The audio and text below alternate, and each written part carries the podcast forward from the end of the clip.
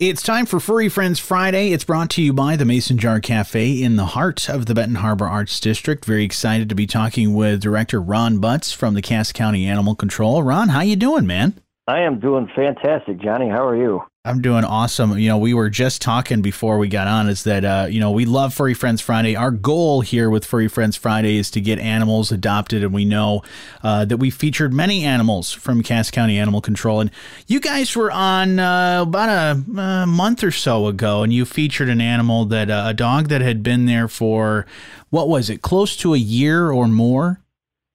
Yeah, Polly, um, she was, she had our shelter here for over a year.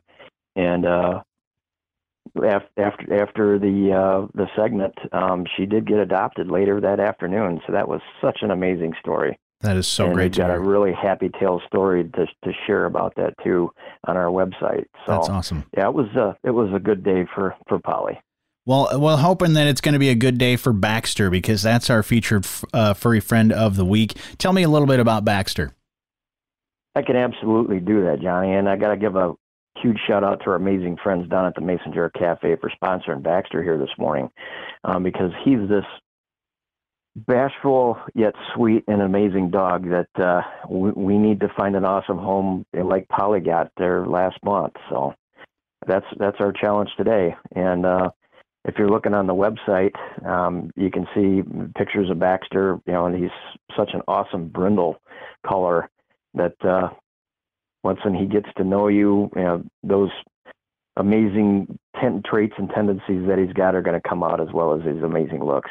Now you mentioned he's a little bashful, so uh, we need a, a, family that will take some time with him for him to get comfortable, and uh, and then he'll grow to be a, a great dog for a family, right?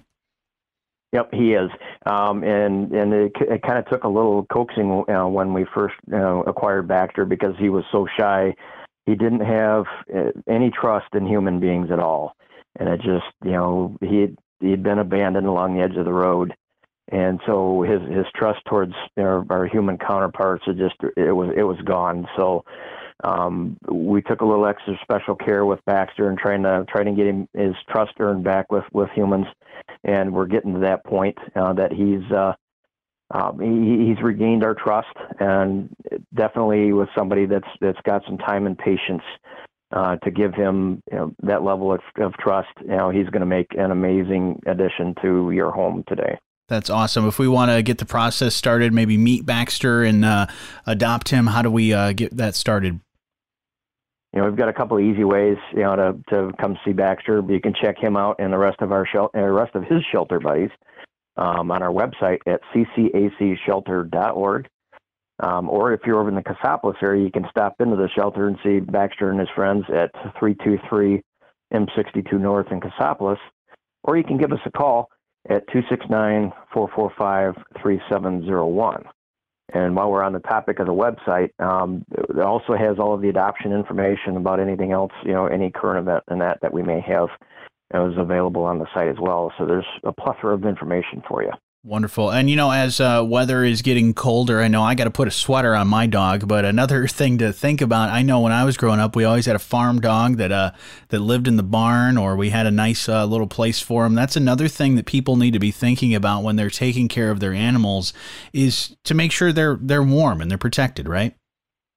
Absolutely. And you know, and it's you know the cold weather is back upon us again, and we're going to see some more of that that four letter S, S word again, which I, am not going to say. But, but we need to make sure that we keep our pets in mind when they're outside too.